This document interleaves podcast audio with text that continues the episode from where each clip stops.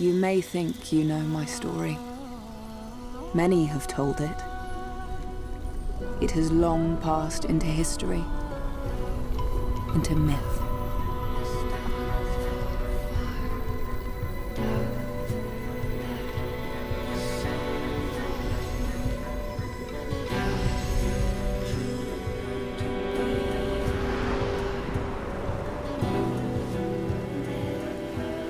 Have seen more of heaven and hell than most people dream of.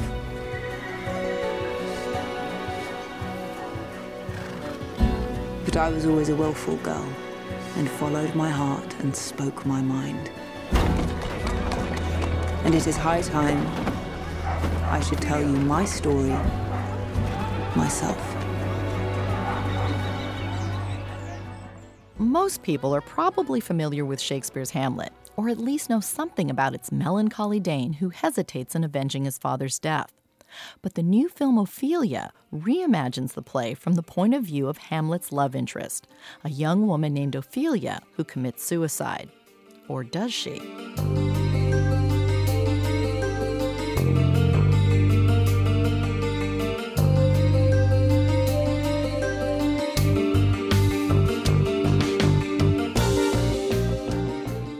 Welcome back to KPBS's Cinema Junkie and part two of my podcast on the female perspective in film.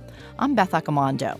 In the second part, I look to the new film Ophelia that stars Daisy Ridley as the title character and was directed by Claire McCarthy. It's based on the young adult novel by Lisa Klein. The film allows you to see Hamlet with new eyes, those of a smart young woman who bristles at the limitations society tries to place on her. I'm going to take this short break and then I'll be back to talk with director Claire McCarthy and author Lisa Klein about retelling Hamlet from a female perspective. Donations come in many forms a sustaining membership, a one time gift, even that extra vehicle you no longer need. Learn more about the advantages of donating a vehicle. Here's how go to kpbs.careasy.org or call 877 KPBS CAR. I began my interview with Claire McCarthy by asking what attracted her to Lisa Klein's novel, Ophelia. I think the the challenge of this crazy kind of shift of the narrative axis, showing an insight into Ophelia's point of view. It's a period setting, but it's a riff on arguably one of Shakespeare's most beloved and sublime masterpieces. So, so many things could land wrong or be misunderstood or feel too lofty or highbrow.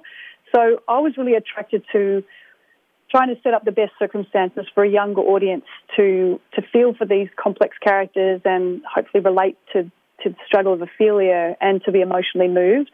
So to me, it was it was going to be a challenge to tell a story about humans across culture and time, and and there's some complex themes, you know, jealousy, loneliness, shame, self-loathing, depression.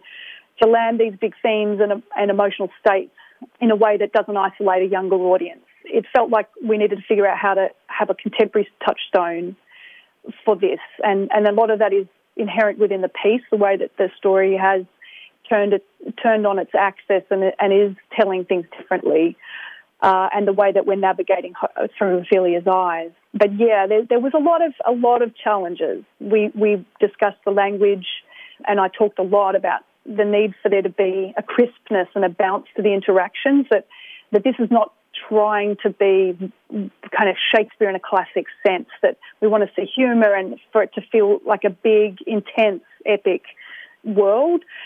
So, you know, there was a lot of stylistic and tonal kind of balancing issues to kind of consider, as well as obviously working out who was going to be the cast. And we landed a really amazing cast, and also finding that that really important triumvirate of you know cinematographer and production designer and all our incredible and industrious team. We, we made we made the film in Prague, so it was also about in terms of moving into production how you know the tone of the world and how we move through that and create that world and make sure we weren't seduced by incredible sets and fancy camera moves and that was ultimately leaving as much room and emphasis to create this world with these actors.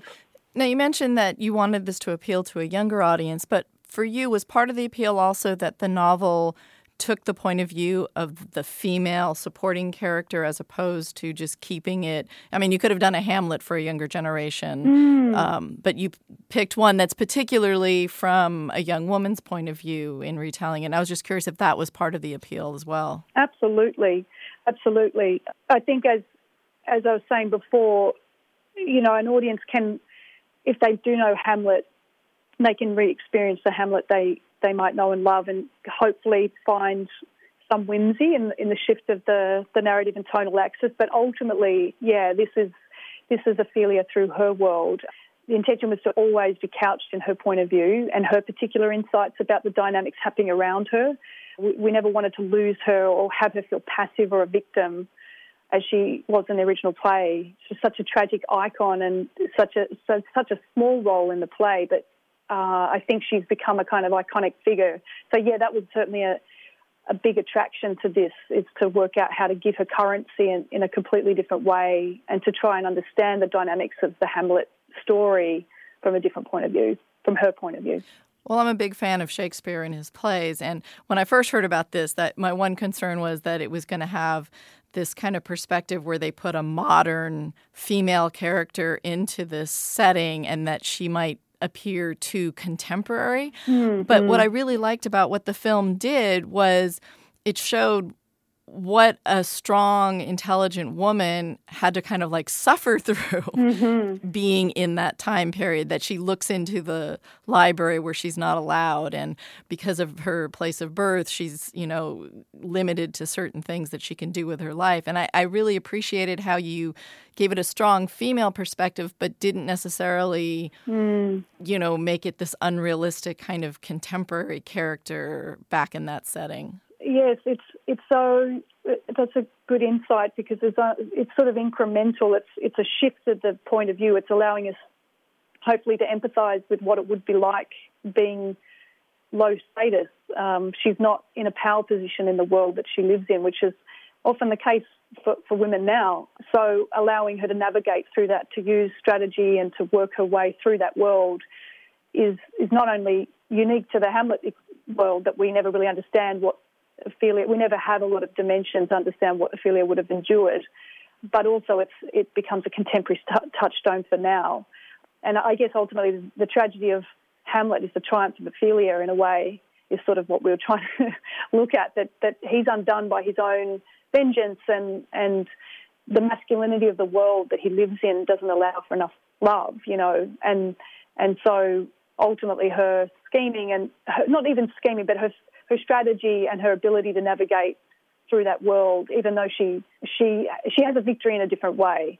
She's not undone and not brought down by the tragedy. So, yeah, that that that's kind of the things that really drew me to this material. That it that it does um, raise a lot of questions and and it's such a it's a it's incremental as to how far you can push these things because sometimes it can just feel anachronistic and you just wonder that's just not, uh, not believable. I can't relate to it. It's just trying to work out how you, how you, where, how much latitude you have to push that character within that context of that world, and still hopefully allow there to be enough room to still let there be complexity and also a capacity for an audience of today to experience or re-experience this particular situation and story.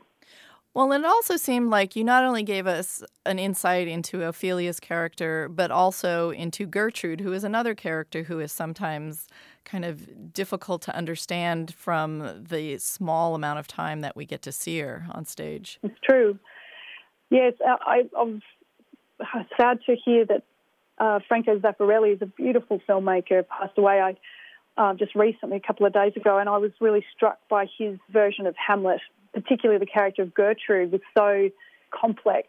Uh, this kind of Oedipal take on on Hamlet, which we've seen on stage a few times, but I think it was probably the first time that's been brought to screen. And so, in working with Naomi, such a Naomi Watts, who's such a beautiful, complex, wonderful artist, thinking about how to bring in, you know, we, we did a lot of this, we talked a lot about the way that Gertrude had been represented and and often judged. I mean, that's the other thing is in shifting the point of view, it's allowing the characters to have flaws and to to do questionable things, but to not not allow us to presume that they're bad or wrong or silly. That we're trying to be inside their their situation. So, yeah, I guess it allows us more latitude to understand what it would feel like to be to be kind of lonely. You know, a lot of the the complex kind of issues that she would be dealing with, you know, jealousy and shame and self-loathing and depression. They're very contemporary sort of um, discussion points, but they're things that, that are very inherent within her character. And in that Zeffirelli version of of uh, Gertrude, we see a sort of Oedipal version where she sees Ophelia as a rival, or, or you know, Hamlet is taken from her, and how that hurts her as a mother and a woman. And I, we didn't necessarily go there with our version, but we did we did discuss that, and we did bring in colours of these other versions. But there's certainly there's certainly a, a, sort of a female perspective on it in a sense, or a contemporary perspective.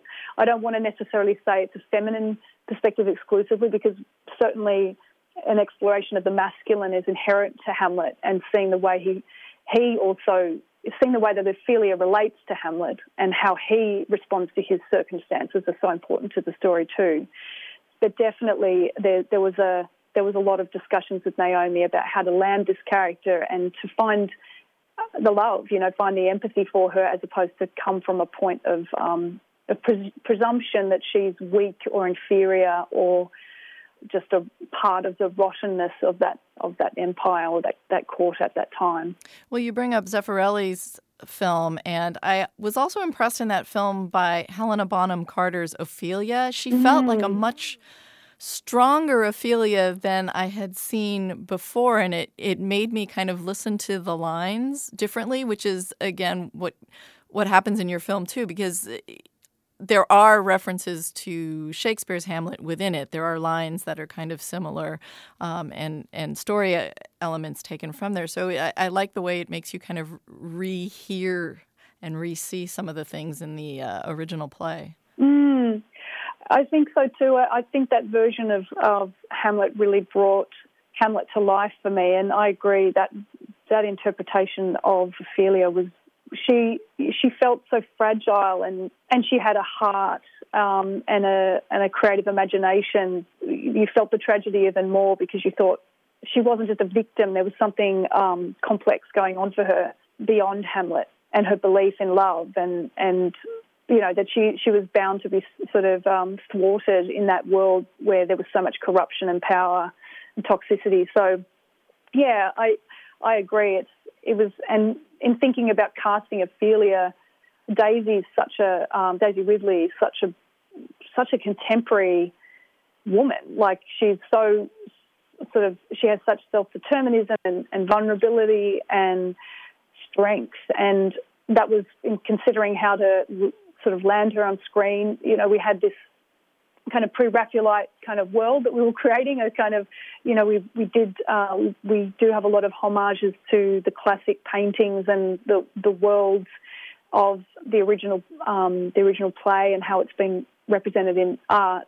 So on the exterior, there was this sense of her being this maiden or this kind of this sort of typical idea of what a woman would have been at that time, but having a character, having an actress come to that role and bring an essence that could could feel like we could relate to her, and um, that you would feel that she could survive this at the end. You know, that on her own terms was really important uh, in thinking about how to bring that to the screen, or how to bring her to the screen. For a flash, I thought you were a ghost. At school, we dissected a corpse into his parts. There was no room for his ghost. I shall have to take your word for it, my lord. I know nothing of the parts of men. You stopped my heart. If your heart stopped, you would die. I seem to be quite alive. Appearances deceive. See this. An innocent flower, and yet it is belladonna, the most deadly nightshade. Belladonna means beautiful woman. And you say it is poison.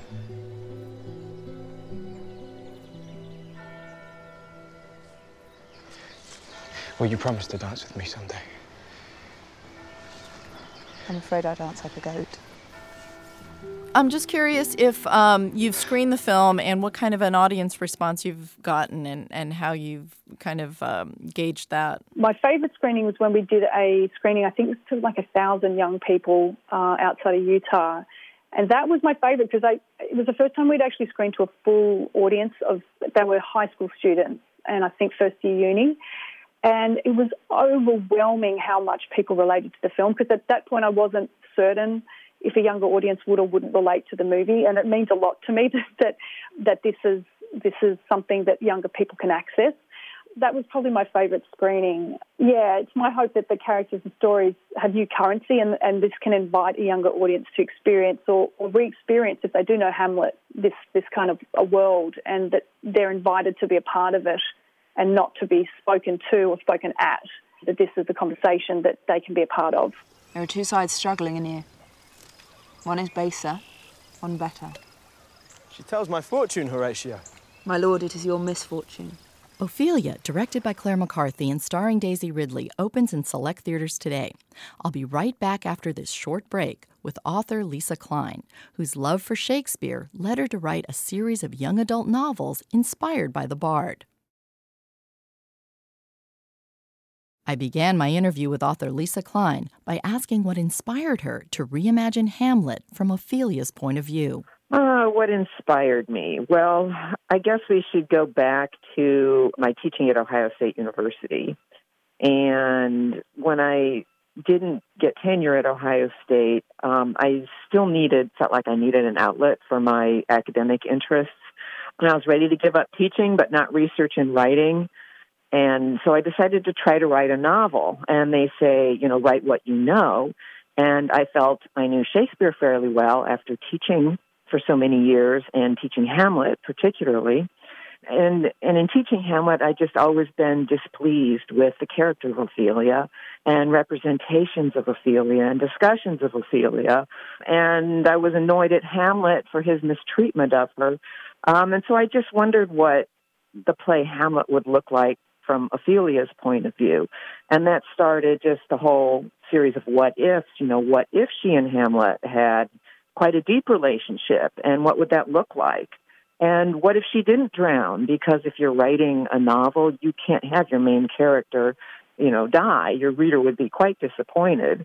And you also can't have a main character who was weak enough to kill herself over Hamlet. So it was just this process of thinking about Hamlet from a different perspective. And it, I think it was a book I'd sort of always wanted to write when I was teaching Hamlet as a book to teach alongside Hamlet because I frequently I frequently did that when I taught Shakespeare. What was kind of your intent when you wanted to take Ophelia's point of view? Did you want to kind of flesh out her character more fully, or did you want to try and reinterpret her? What was kind of your your driving uh, purpose in that? I think it was more a reinterpretation. It was kind of a an, an experiment. I did want to reinterpret her. I wanted to flesh her out. I wanted to make her a, a more complete character because I, I that wasn't Shakespeare's intention. Shakespeare used her as a foil to Hamlet, a foil to Hamlet's madness, a foil to Hamlet's revenge plot. And and I and I thought, well, there has to be more to this character than just you know madness and eventual drowning, whether it's suicide or an accident, I mean, that, that doesn't make for a very compelling character.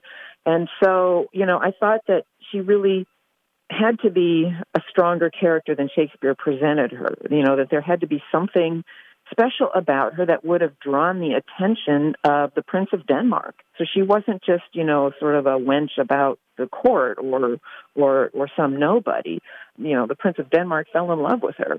So, you know, with that assumption, I just began to sort of create her character and flesh her out, give her a voice, you know, give her ambitions and desires of her own, make her witty, and give her the intelligence to, you know, converse with Hamlet and to navigate this really dangerous environment, you know, the court of Elsinore, and then ultimately to escape it in order to preserve her life. So it was just one thing led to another, and finally, you know, she was this fully imagined character with a backstory before she came to Elsinore and a story for after she leaves Elsinore. Now, is some of the frustration that you might have felt with the character based on the way she's been interpreted on stage and in film as opposed to strictly problems coming from the text? Yeah, she has a kind of fire to her, but she also has a a real distinct madness. You know, there's no doubt that she is she has you know lost her marbles and is deranged and just damaged by everything that's happened to her. And so that did not sit well with me because I wanted to think about her rising above the situation at Elsinore and not destroying herself out of out of madness and and frustrated and frustrated love. But yes, you're right in that um, representations of Ophelia in movies and plays, even performances of Hamlet, quite often cut a lot of Ophelia's lines and her songs. So really, Shakespeare gives Ophelia a much greater presence in the words of his play than subsequent performances have done, um, which really allied much of Ophelia's character and her scenes and her and her dialogue, which gives many hints of, of strength, um, really. So there is a lot in Shakespeare to work on um, in de- in fleshing out the character of Ophelia. And one of the things that I liked about what you did was that it wasn't simply going back and, and trying to kind of turn her into some feminist hero or uh, change her completely. What I enjoyed was that you created this character who seemed very smart and, and strong, but she was fighting against kind of the strictures of what society was like at the time. So we get this sense, this picture of what a woman like her was struggling against in that particular period of time. Yes, it really it really was very important for me to make her historically believable, plausible, and not some sort of proto-feminist or you know 20th century teenager superimposed back over a you know a Renaissance character. So I really I, I took great pains with my research and with my delineation of her character to give her traits and abilities and experiences that would be believable for a woman of her time. Um, for instance, her her knowledge of herbs and medicine would be a kind of knowledge that a woman could have, and and a, and a source of strength. You know, a, a sort of a a knowledge, and it was, of course, the knowledge that made her able to concoct the potion that mimicked death and enabled her escape from Elsinore. So, just in in in her education, she obtains by sort of tagging along with with Laertes. I did not want to have an anachronistic character sort of plopped in the middle of this Shakespearean reinvention. Well, and also you point out how much class and you know birthright kind of plays into things too. That you know because she comes from a, a family that's perceived as poor and, and not of royalty, that this kind of sets a certain course for her that seems very difficult to contradict or, or go against. Yeah, well, it also gives her something to to rise above and to achieve because, of course, when she's taken into the into Queen Gertrude's company and becomes a lady in waiting, her her prospects improve immensely. But she is always fighting against that. You know, she's not noble. She's not um, well born. Her father is a slightly dotty advisor to you know to the king. Um, so she she does have a lot to overcome, which of course you you want your character to to rise above her circumstances and have something to to work for and to overcome. And the story is told from Ophelia's point of view, but you also bring some nice layers and depth to Gertrude as well. It was really important for me because Ophelia doesn't have a mother.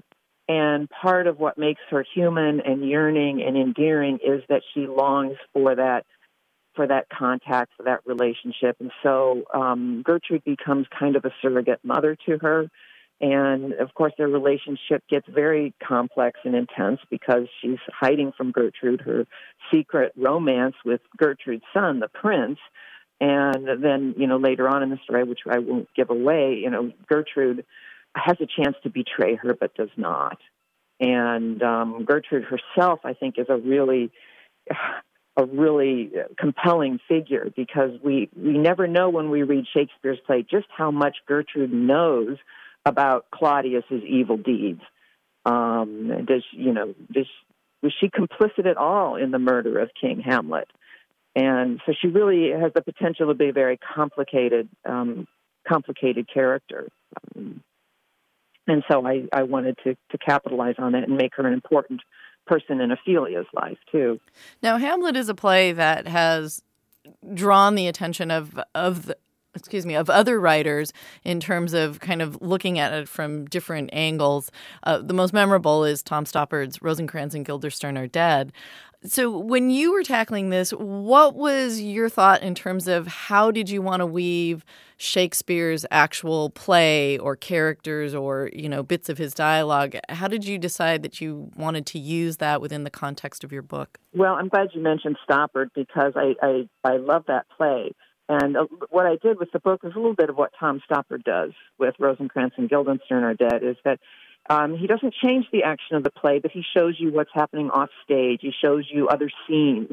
You know, when when Rosencrantz and Guildenstern exit Hamlet, then they have their own, you know, life and their own dialogue, and their uh, other things go on. And so I thought of Ophelia as I, I laid out Hamlet very carefully, the timeline, the events, everything that happened, and I basically wove Ophelia's story in and out of the Hamlet story so that I did not change anything about the play Hamlet, the action of the play, but I just looked at it from a different point of view. I did not want Shakespeare aficionados to to you know rise up in arms and say she changed the play. You just can't do that. so um, nothing nothing in my book contradicts the play. Um, it's all a plausible what if you know, sort of reinterpretation. Um, yes, you can say I contradict the play because Ophelia doesn't drown, but we never see Ophelia kill herself in in the play. We only see Gertrude report that she's drowned, and so it leaves the possibility that Ophelia doesn't actually drown, but that she sort of fakes her drowning and then manages to escape. Um, with she has the help of Horatio, the trusty Horatio. So all these, everything I do with Hamlet is plausible within Shakespeare's, within the terms of Shakespeare's play. Um, which was kind of an intellect. What I said was sort of an intellectual exercise for me. I just I enjoyed doing that. I enjoyed augmenting Hamlet without changing it. And Ophelia has now been made into a film with Daisy Ridley, who was in the Star Wars films. Yes. Uh, have you had a chance to see it? I did, and I, I really I do love it. I think it's it's visually stunning. Daisy Ridley is a lovely Ophelia. George MacKay is a very endearing Hamlet, and Clive Owen is is Claudius, a very menacing figure.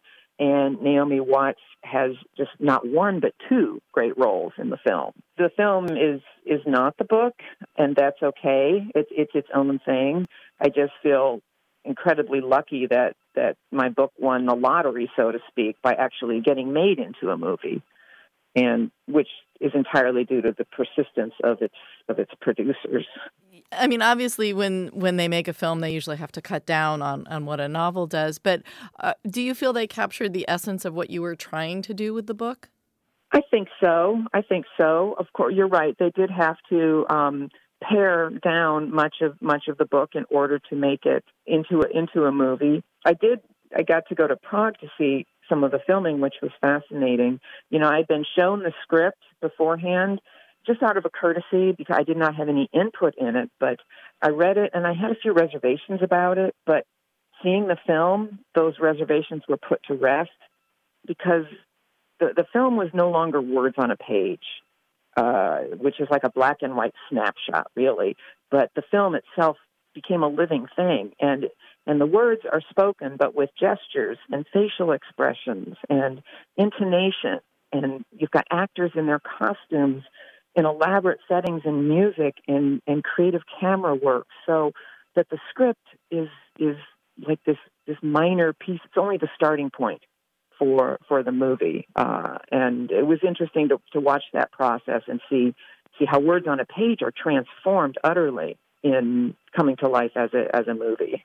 And was there anything in the film that surprised you in the sense of once your story went through other people's eyes and and you know got transformed and translated, was there anything that you saw on the screen that was you know, seeing it actually acted out or visualized that you go like, ah, I, I didn't quite think of it that way, or that's a nice way to look at it. Um, it was interesting to see what they changed and why they changed it. Okay, because they in, in my in my book, for instance, Hamlet does not come across very well because he mistreats Ophelia, and he you know has this vow of vengeance that he puts above his vow for Ophelia. But in the movie, in order to to to, pro, to promote the romance between Hamlet and Ophelia as long as possible, Hamlet is a much nicer guy and a much more sympathetic character. Actress Naomi Watts ends up playing two characters in order to have a, a bigger screen presence. And so that in, in, entailed some changing of the plot that might seem kind of outrageous, but it works in the context of the movie. It works. And um, it makes the, seeing the revenge enacted in the final scene was really satisfying and and really um, really cleverly well done. So I, I won't say any more than that. So I don't want to ruin it for viewers, but it's a, it's a re- becomes a revenge play, re- revenge movie for the Me Too moment. Um, very compelling ending.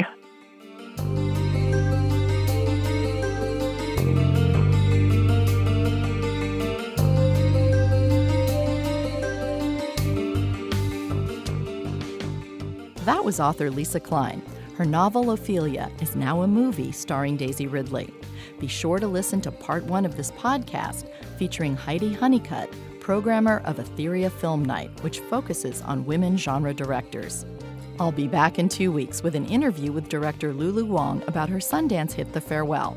Please subscribe to Cinema Junkie on iTunes and leave a review if you enjoy the show. Or better yet, tell a friend. So till our next film fix, I'm Beth Accomando, your resident cinema junkie.